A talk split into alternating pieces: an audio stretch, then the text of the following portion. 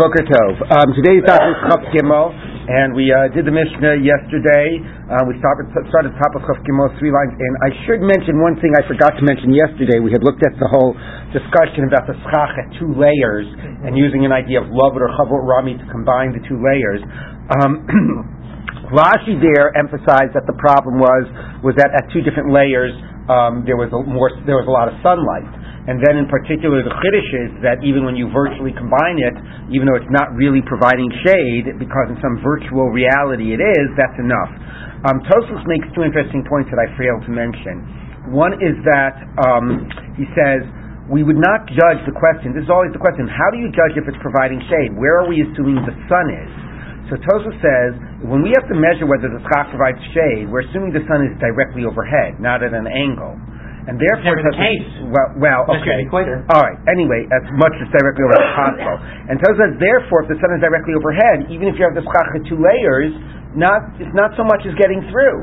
Now again, let's not get into the whole debate how true that is or not. But anyway, but the first important point Tosfos makes is, is that you judge the issue of shade when the sun is directly overhead. So he says the issue here is not that the sun is getting through. The issue here is just can you consider these two layers to be one schach or not? You know, because each schach by itself is not sufficient. They're only sufficient combined, and they actually are providing shade. But are they one roof or are they two roofs? Um, and therefore, that's what Tosfos says using the idea of loved or chavot rami. The reason that's interesting and important is because then, using the principle from Ohalos, where you consider it to be one ohel, is much more directly relevant. There's no issue of shade. We've got the shade covered. Save the excuse the pun. the shade is fine. The only issue is is it one or two separate roofs, and therefore these principles for Ohalos are much more directly relevant. So I just wanted to point out that approach of Tosfos, which uh, makes the Gemara more uh, you know simpler. Anyway, let's take a look now where we pick up on the top of Chaf Gimel Amud Aleph in the Gemara, three lines down. Um, the Mishnah said that if you make a sukkah on the on a wagon or on a boat, it's kosher and you can go up onto it in Yontif because uh, as opposed to a tree or an animal where you cannot get into it on Yontif because you can't climb a tree or you can't be climb an animal, get on use a tree or use an animal on Yontif. Okay, so first we're going to look at the issue of the boat or the wagon. So the Gemara says like this: Money must nisin. Who's our Mishnah like? Rabbi Akiva. He. It's Rabbi Akiva. It's Tanya. We taught in the Brisa. Let's say you make your sukkah at the top of a boat. Um, I always wonder what the word barosh hasfina means. I guess it means not at a lower level, but you know at the, at the top level of the boat. Rabbi Gamliel posta. Rabbi Gamliel says it's invalid. Rabbi Akiva machshir. Rabbi Akiva says it's kosher. Maisa. Now there's a story. Rabbi Gamliel, Rabbi Akiva shayubayim besfina. Rabbi Gamliel and Rabbi Akiva were on a boat, and it was sukkah. On Rabbi Akiva, the also sukkah barosh hasfina. Rabbi Akiva got up and he made a sukkah at the top of the boat. Uh, Lemachar, the next day, Nashva Ruach, the wind, a wind blew, the Akarata, and it tore down the sukkah. Amala Rav Gamliel, so Rav Gamliel said to him, Akiva, hechan sukkascha? Akiva, where's your sukkah? you gotta love it. Anyway, so of course the interesting question is, so what does it mean? It means that Rabbi Gamliel, you know, they didn't dwell in the sukkah. I mean, I guess not. You know, I mean, it's their hoche drachim, which is another interesting question, right? Why why aren't they patim in the sukkah because uh, you know of that or whatever? We'll see about hoche drachim later. But I guess Rabbi Gamliel figured, look, look, I'm not going to be yotze with such a sukkah so it's not even worth building it. So you know you're an honor. What's the? Call Right. So, but, but you want to know about ruach? You no kol hanechalim holchim layam. Yeah, but anyway. Um, so, but um, but um, okay, fine. So Rabbi Gamliel says, presumably felt that even before the winds came, you would not have been yotze. So let's see why not. So Amar Everybody would agree that if you build a sukkah that's not strong enough to withstand a normal wind on dry land, then that's not a sukkah. I mean, it's, it's, it's, it has to be diras arai, but not so arai that it can't that, that it's completely fragile. Yeah. So if it can't withstand the normal wind of land, then it's not considered a, you know a dir at all. Lo klumhu. What? That sukkahs blow down. Yeah, blow yeah. down. But so that's so that's if it's an unusual wind. So so yichol lama b'she'ena mitzvah and if it can withstand uh, even a unusual wind on the dry land, like a strong wind. So obviously, if it can withstand even the strongest wind, everybody agrees it's kosher. Those are the two extremes. Can't withstand a normal, and can withstand a strong. The question is the middle case. Um, what's the debate? Now there's a question of the girsa. Our girsa is any It can't withstand an unusual wind on dry land. But if you look at the side, some have the girsa beruch yam. It can't withstand a normal wind on the sea, which is assumed to be the same. Meaning right. the assumption is is that you know the, you know the winds are much stronger out in the ocean, and the assumption is is that a normal wind in the ocean is the same sort of strength as a unu- uh, as a very unusual wind on the dry land. So, can a sukkah that cannot withstand that is it kosher or not? Um, Rabbi Gamliel Savar Sukkah Dios Kevavina, and you need for it to be a permanent structure. And now it explicitly says If it can't withstand a normal wind on the ocean, lo klumi. It's not good, and even if even if it, the wind hasn't blown yet, even if you're sitting in it, it doesn't count as a sukkah because it doesn't have that strength. Rabbi Akiva Savana, Rabbi Akiva holds sukkah dios and no, it's enough to be a temporary dwelling. And as long as it can withstand a normal wind on the dry land, even if it cannot withstand stand an unusual wind on dry land or a normal wind on the ocean. Now, this is a little bit strange because it's one thing if you build your sukkah on dry land and you say, okay, the sukkah is good under normal conditions, but you know, if there would be a strong wind, it would blow down. So then you could understand, say, fine, but under normal conditions it'll last. It only has to be a diras arai, it's fine. Unless you really want to call it like a diras keva, then you're going to say, oh, but it can't withstand, you know, unusual winds, and you can't call it permanent because it can't really last over a long period of time. Eventually there'll be a strong wind. That debate you could understand. But if you're building your sukkah on a boat and you're in you're in the ocean, right? That's very strange, right? That Rabbi Akiva would say, look, since were it on dry land, it would be able to, st- you know, stand. Therefore, it's good. Even though right now we're on the ocean and it can't withstand a normal wind on the ocean. Shouldn't context matter? Shouldn't con- shouldn't we say that in this context you can't call it a diras arai because it will never stand more than a few hours? You know, never stand more than a day here on the boat in the middle of the ocean. So it's very strange the idea that Rabbi Akiva would say, since if it were on land, it would be a good enough structure. It remains a good enough structure even even in the middle of the ocean. Yes. Rabban Gamliel seems to imply that you can't build a sukkah on a on a ship. It doesn't seem to imply. He says it. Yeah. I, I mean, you can build it. You're not Yotze. Well, that, that's what I mean. Yeah. Right. So why yeah. why do you so, why? So, yeah. So he would assume he would be saying that if you're taking a trip on a ship, you can't fulfill limits of the sukkah. Right. You're okay. honest. Yeah. Okay. Why is there no teku here? What should the teku be? This is the machlokas Rabbi Akiva and Gamliel. That's it. In other words, they're not going to.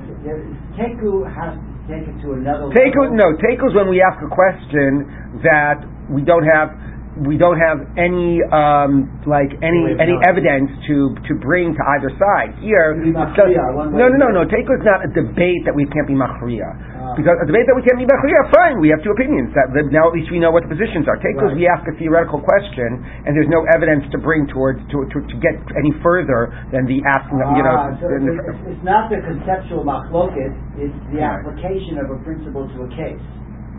Um, I don't. You bring a case, and we don't know how to rule. No, no, you don't use take it when you don't know how to rule.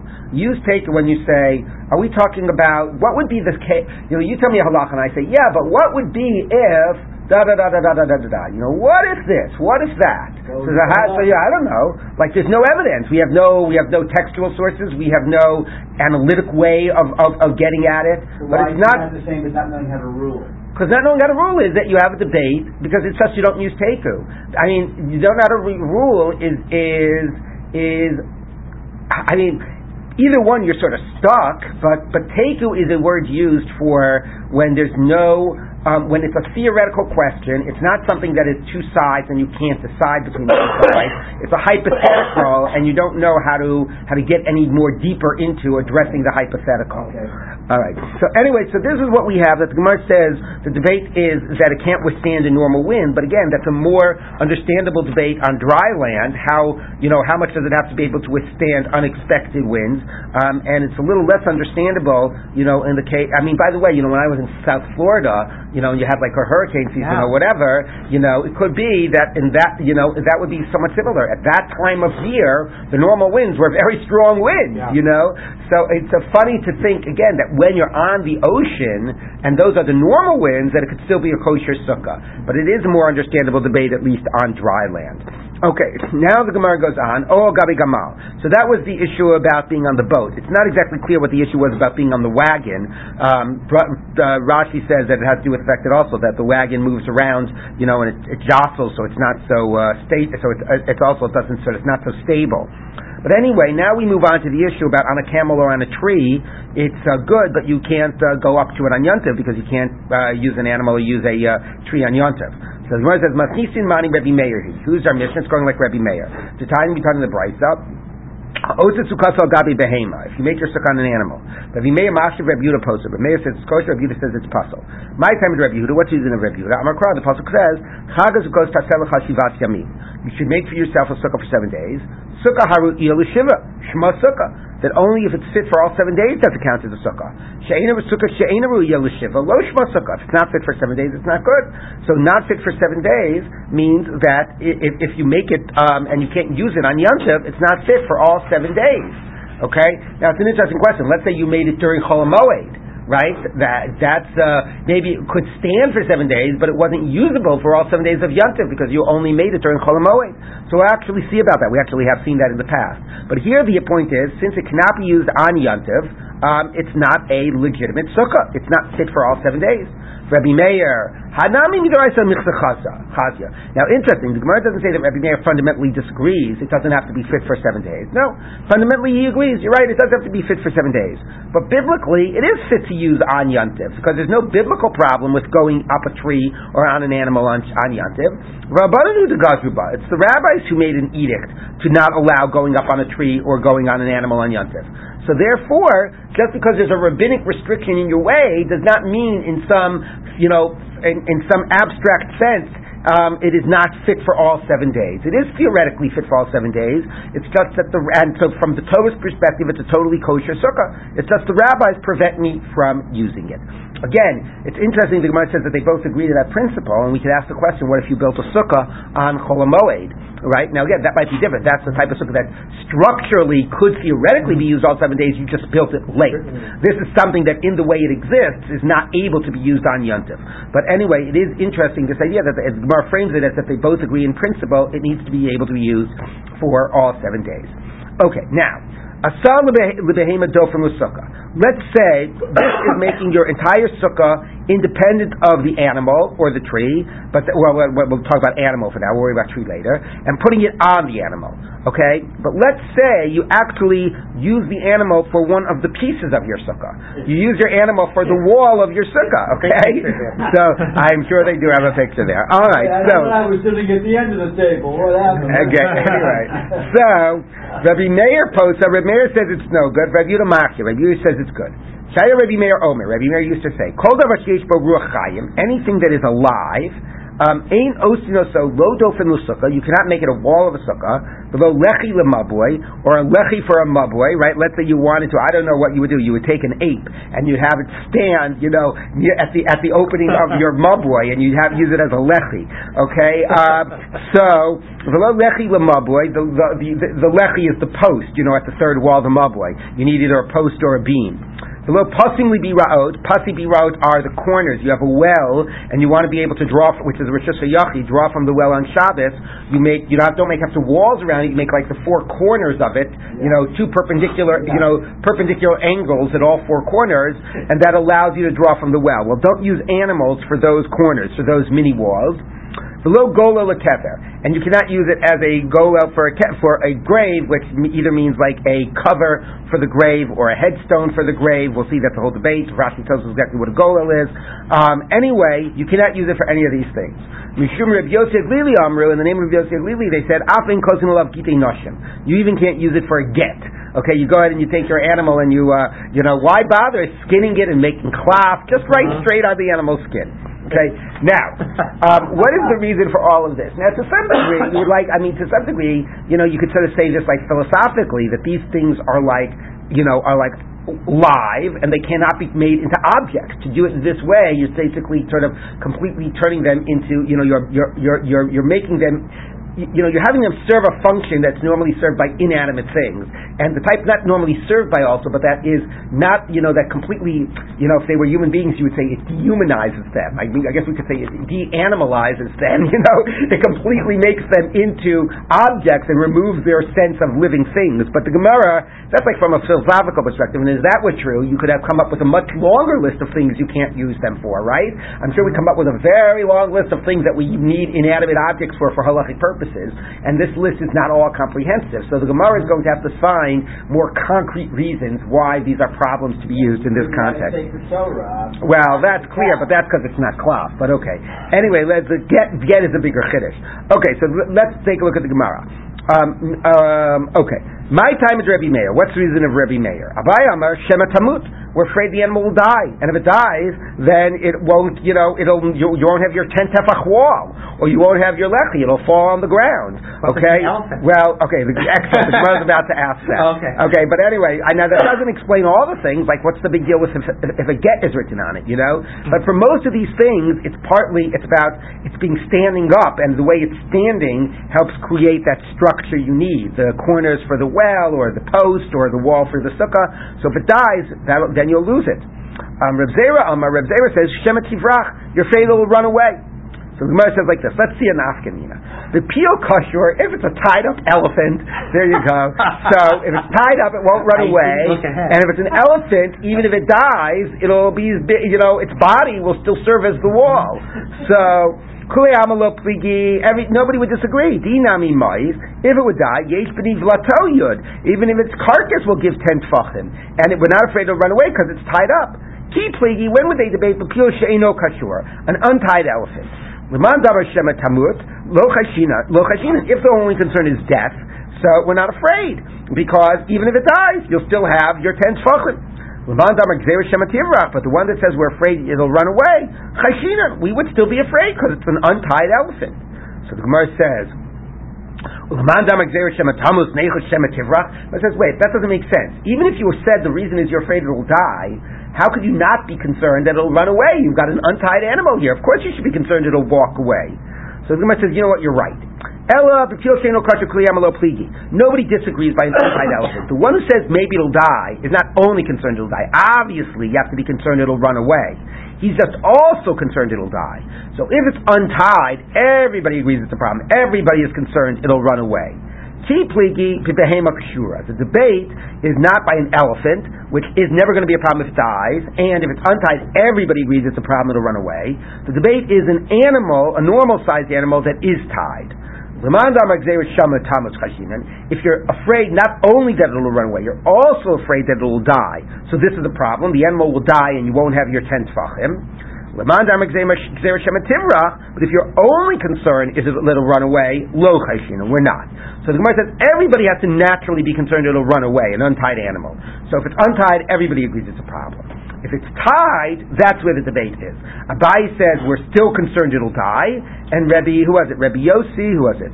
Um, Rebbe Zera says, no, we're not concerned it'll die. I'm only concerned it'll run away. So if it's tied up, it's not a problem. So the Gemara says, Okay, so you just got through saying everybody's concerned it could run away. Why isn't everybody concerned it'll die? If your concern is like Rebbe Zera, it'll run away, be also, you should also be concerned it'll die. So the Gemara says no. Misa lo shchicha, death is not so common. An untied animal, what's it naturally going to do? It's going to walk away. But the likelihood that the animal will drop dead on you over this Shabbos or over this Sukkot, whatever you're using the animal for, is a very distant concern, and therefore we do not have to be concerned about it. Okay. Um, um, Rabbi Katz likes telling a story about a guy that goes to the Rebbe and says, Rebbe, I says, you know, I'm so afraid that I'm going to die. So says, you don't have to be afraid. You are.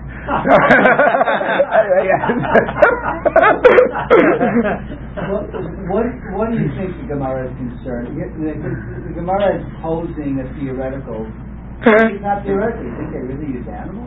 What? Really I don't think they used it. First, well, I'll say this: I don't think they used animals, but I think the Gemara likes, you know, talking. You know, that's part of the fun is exploring these hypotheticals. I will say though that uh, somebody, I think it was Jeffrey Rubenstein at NYU. I think he, he wrote a doctoral dissertation where he where his his argument was. I never read it, but this is what I understand. Where his argument was was that the reason we find um, a lot of these discussions in the Gemara about like gud asik and gud achis and all these things is, is that there was a scarcity of building materials available. So they had to deal with those with the cases where you did not when, you know where you did not have all the you know the whole wall going all the way up and all those types of cases. So maybe somebody did think, hey, you know, here I am. I'm a, you know, I'm a farmer. I've got whatever. I've got all my these sheep around, but I, I, you know, I don't have any spare lumber. But anyway, I don't think it was. I think that it was more of a hypothetical, even though one could imagine that it was a poss- that they act. It sometimes did happen in fact. Because if, okay. it's a, if it's a hypothetical, then what they're evoking in the conversation is um, a level of anxiety uh-huh. as a litmus test for whether it's whether it's you know, right. enough. Right. Well, that's a good question. I didn't spell that out. Meaning, what is the issue if we are concerned it will die? Meaning, we just got to with the idea that if it can't withstand an unusual wind, is it a good sukkah or not a good sukkah? So you could say, well, if it might die, that's like that's not a diras keva because right. it could, it, like it's like not being able to withstand an unusual right. wind. Right. That's not the way Rashi explains it. And the Gemara also, though it was only in one place, used the word gzera. And the concern less seems to be like it's not a a, stable enough structure because it might collapse. So you could frame it that way, like the Gemara about the wind, but it seems to be more of a concern like it, the animal will drop dead and you won't be paying attention and it will become pasul and you'll use the sukkah without realizing it has become pasul. Or you'll carry in the maboy without realizing it has become pasul. That is the way, at least the word gzera seems to indicate, and that's the point that Rashi underscores. But you do make a very good point. Given the Gemara before about the wind, you could have just said the whole sukkah is therefore unstable. Okay. So the Gemara now says like this. I was waiting for somebody to ask this question. How could you have used your animal for a wall of the sukkah? What about the space underneath the body between the legs? Right. So I don't understand. Even before it died, how is it a good sukkah? So Gemara says, "The v'dasna." All right, you filled that up with some type of a bushes or whatever. You had some material there between the legs of the animal that helped make that helped fill up that gap. So Gemara says, "V'diama riva." Maybe it'll crouch down. Okay, so I still don't get it. The Gemara. Okay, you say, oh, you're not afraid it'll die. Maybe it'll crouch down. So the Gemara says. Um, so the Gemara says that no, it's being held up with root, ro- ropes from above. So basically, you've got this animal. Not only is it tied so it doesn't run away, very nice, but you've got it suspended by ropes so it doesn't crouch down, and you've got this area underneath it filled with like bushes. So the Gemara now says the obvious question: If you've got it suspended by ropes, so who cares if it dies? You've got the whole thing constructed. You got the gap filled, suspended by ropes. Who cares if it dies or not? So the Gemara says no.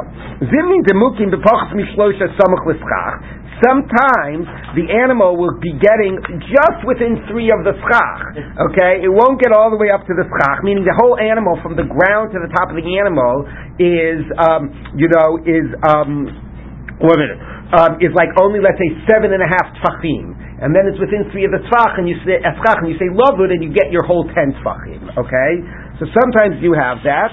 Um, and the kivan de and once it dies, kivsa, it'll shrink a little bit, the lava daite, and you won't pay attention. So meaning it'll get out of the sweet spot of the schach, you won't be able to say lovud. It's interesting, it gives the example of lovud.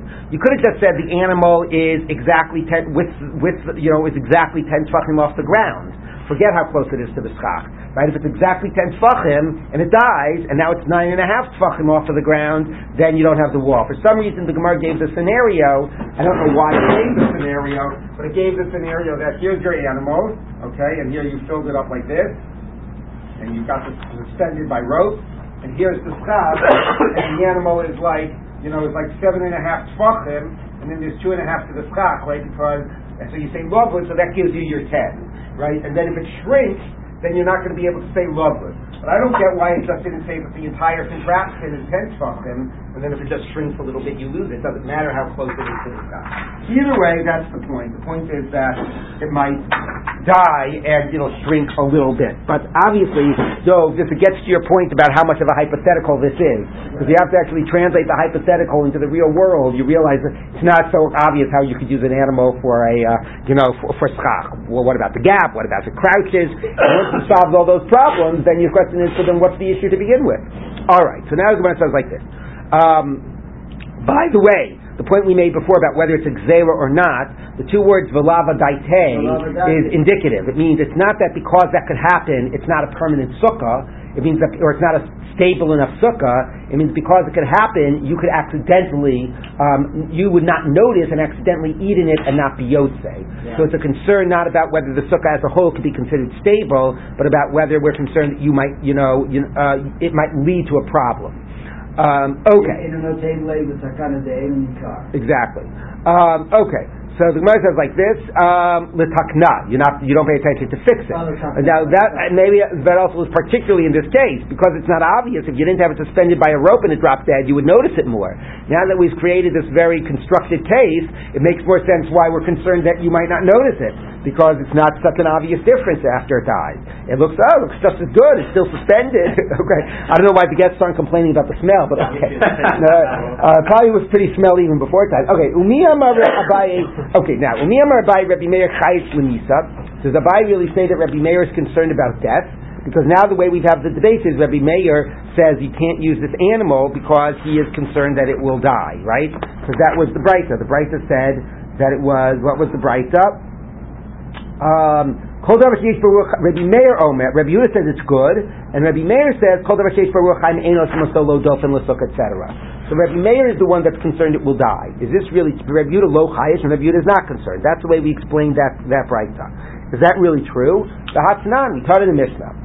Bas Yisrael Shenisis Lekohen, a Jewish woman who's married to a Kohen. Because she's married to a Kohen, she's entitled to eat truma.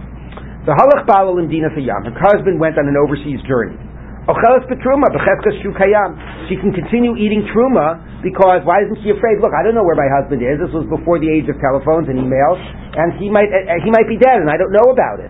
So my, why can she continue to eat truma? Maybe she's no longer the wife of a Kohen. No, it's basically a principle of chazaka. He left when he's alive. You can assume that he has a cheskas chayim. If that was his status when he left, then you can assume that that status continues to obtain until you know otherwise. So he's considered to be alive, and she can continue to eat truma. One minute, the ramin in the law, but we then we, we showed to we, we showed a contradiction to this, or or something that seems to contradict it. A man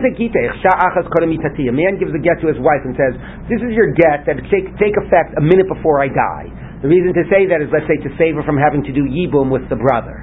Okay, so that minute before I, you become a widow, you'll become a divorcee. It will take effect a minute before I die.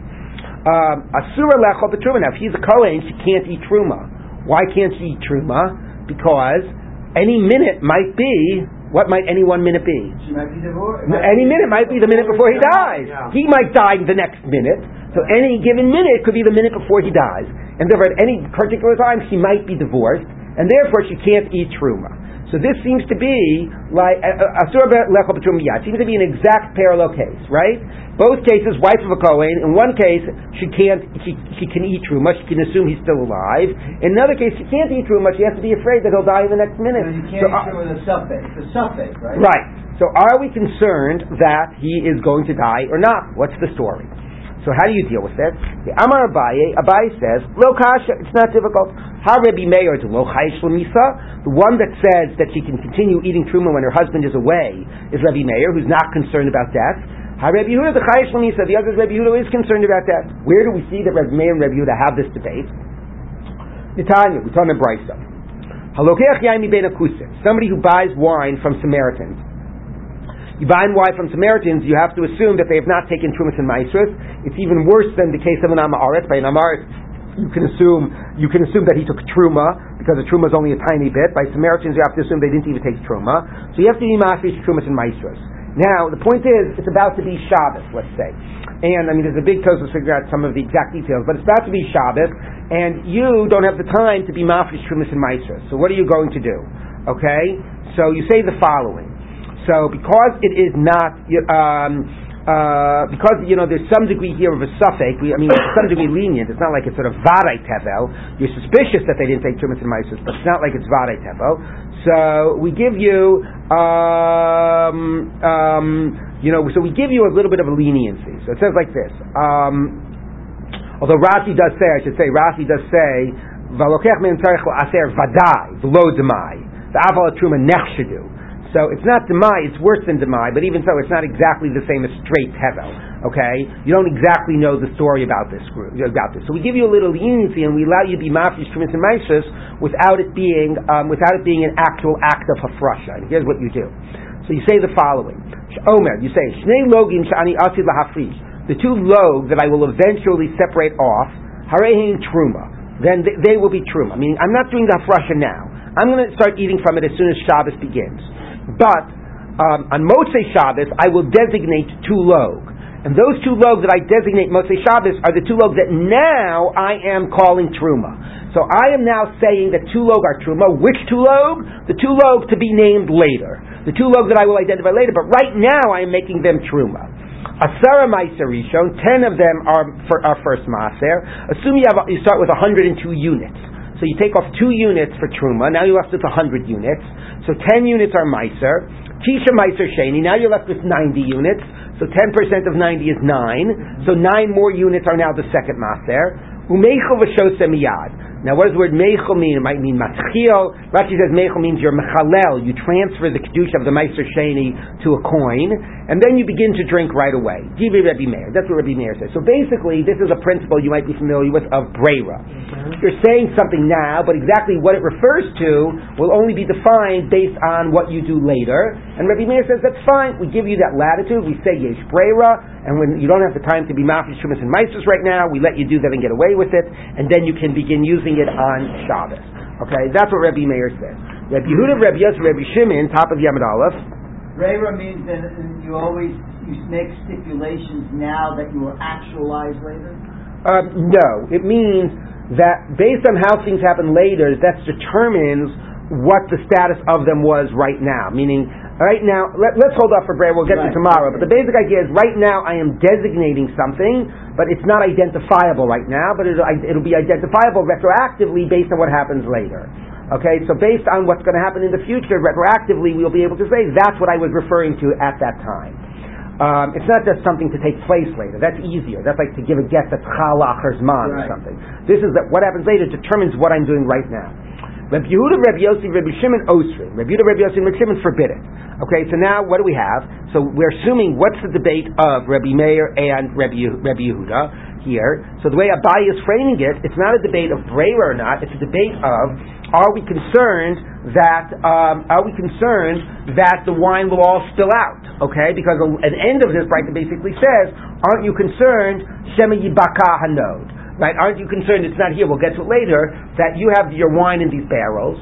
It's only going to work if you have wine left over at the end of Shabbos, right? Only if there's wine left over at the end of Shabbos. Retroactively, is that the wine I took as Trumas and Meisus? Let's say before Shabbos is over, all the barrels break and you have no wine left over.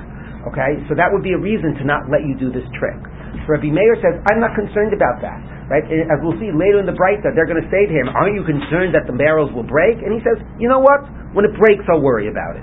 Which means I'm not concerned about it. So, right, so exactly. So Abaye says, what's they debating? They're debating uh, like this question about Misa. Are we concerned that somebody will die? Are we concerned that something unusual like this will happen? Rabbi Meir isn't concerned. He lets you do this thing with the wine. Rabbi Yehuda is concerned. So that for Abaye then became the answer. Are we concerned that this, the husband of this of this of the Kohen's wife will die?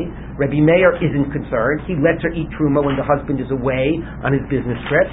Rabbi Yehuda, who is concerned that the barrel will break, is also concerned that the husband will die, and therefore, in the case, he's the author of the case by the get that won't let her eat because any minute might be the minute before the husband dies. So, are we concerned she will die or not? Is a debate of Rabbi Meir, Rabbi Yehuda. There's only one little problem that that works out very nicely in this case of the wine, and explains the contradiction about can the woman eat truma or not. The problem is, is that in our case, Rabbi Meir was the one who said, I don't want you to use the animal. And Rabbi Yehuda said, I could use the animal.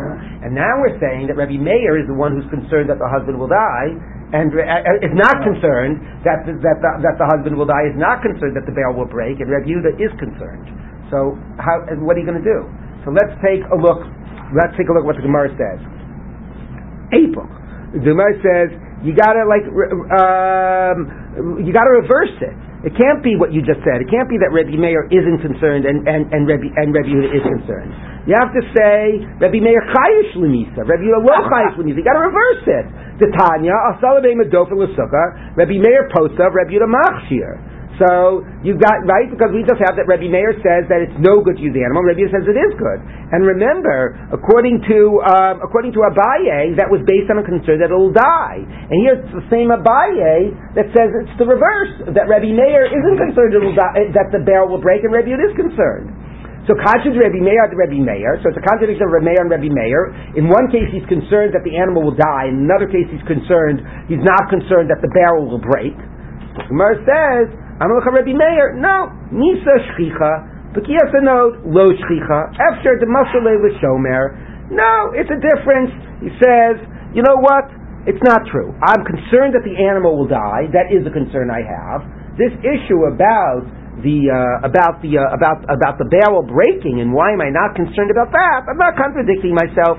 That I'm not concerned about because you know you can protect barrels from breaking more than you can stop people from dying note is a wine skin, right? Is it a barrel? Yeah, I'm, t- I'm saying a barrel, but it's a it's a wine skin. It's right. A note a note is more a canteen, right? That's correct. I, um, okay. So the Gemara says like, yeah, I was just whatever. Okay, fine. So the Gemara says like this. Contradict, let's just finish this point. Contradict Rabbi Yehuda, Rabbi Yehuda. How about Rabbi Yehuda contradicting himself? In our case, he's not concerned that the animal will die, and here he is concerned and doesn't let you that the that the wineskin, right, that the uh, that the flask will break, right. and he's uh, he's not going to let you do this thing with the wine. So time, so the Gemara says no. Time of Rabbi Yehuda allowed me from the Chayis of Kiyasa. No, Rabbi Yehuda doesn't let you do this thing with the wine, not because he's concerned the bell will break. He's not really concerned with that. Elamishum, the late way brera. It's because he doesn't he doesn't he doesn't hold of the whole trick of brera that what happens later will retroactively determine it. So Gemara says, we'll just read a little bit more of the Lochais of Yudel How could you say he's not concerned? How could you say his issue is brera? His issue is not that the barrel will, that the that the the wine flask will break. Hamid say at the end of it says exactly that. Amalol Rebbe Meir, they said Rebbe Meir, Shemi Yibaka Hanod, aren't you concerned that the, the, the lets the flask break? The V'nim says that shows that Tvalim Lemafreya, and he'll wind up having drank tevel retroactively. So Amalahu, and he said back to them, L'chashi Yibaka, you know what, when it breaks, I'll worry about it, which means I'm not worried about it. Michlal, you see, the highest Rebbe Yehuda that his objection is because he's afraid. Rebbe Yehuda's objection is he's afraid that it will break. So how is it Rabbi Yehuda isn't afraid the animal will die and is afraid that the wine flask will break? It's only one wine flask; it's all hundred of them will break. There won't be anything left for the Shumas and Maishas. So the Gemara says no. Hasan Rabbi Yehuda, who to kamar Rabbi Meir. That was just Rabbi Yehuda's way of pushing back at Rabbi Meir. He said like this, Lidi D, look Rabbi Meir, as far as I'm concerned, lacely brera. I don't think you can do this at all. I don't hold of the principle of brera. I don't think that just because you, after Shabbos, figure out what you were talking about, retroactively it means that's what you could say you designated before Shabbos. You can't do any retroactive games. I disagree with you in principle. But Eli Duck, but I want to, but I want to even challenge you on your own terms even according to you, the Yesh Brera, that you hold you can do this whole retroactive thing. So, and that's why you allow somebody to do this thing with the wine. Shouldn't you at least be concerned that the flask will break? says, no, I'll worry about it when it happens. So what have we said until now? We have said that, according to Abaye, the debate of Rabbi Meir and Rabbi Yehuda by the, using the animal is, are we concerned that the animal will die? The problem is, it's the same Reb Abaye that sa- that sort of says that there's a debate of Rebbe Meir and Rebbe Yehuda of are we concerned that you know that uh, the Kohen will die? Are we concerned that the flask will break? So what the Gemara has now done is it's tried sort of bracketed the Cohen case, which we have to get back to, and it's tried to say that at least the issue about the flask of wine breaking is not necessarily relevant, because there they seem to have reversed their position. That you could be concerned the animal will die like Rebbe Meir, and not concerned the flask will break, because that's easier to protect against. You could be not concerned the animal will die like Rebbe Yehuda, and still not like the case of the wine and the flask, because you don't hold of this whole idea of retroactive. So the debate about the wine in the flask is not relevant to the debate about whether the animal will die or not. Okay? Because that's a braver issue, that's something to more easy to protect against. What we still haven't done is we still have to go back to the contradiction about the Kohen. Because now we've sort of reversed. Now we have Rebbe Meir as the one that is more concerned with death, and Rebbe Yehuda was the one that's not concerned with death. So maybe that's going to how we're going to go back and resolve the issue of the Kohen, but in the reverse way that Abaye initially said. Abaye initially wanted to make the debate of Rebbe Meir and Rebbe Yehuda about the wine to be a concern of death, but we've now redefined that. That issue of the wine is not about a concern of death or breakage. It's a different type of an issue. It's a Breira issue. So we still have this contradiction about the Kohen's wife.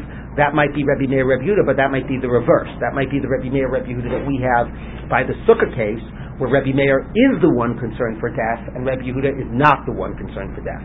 Okay, so we'll pick up with that tomorrow. Yes.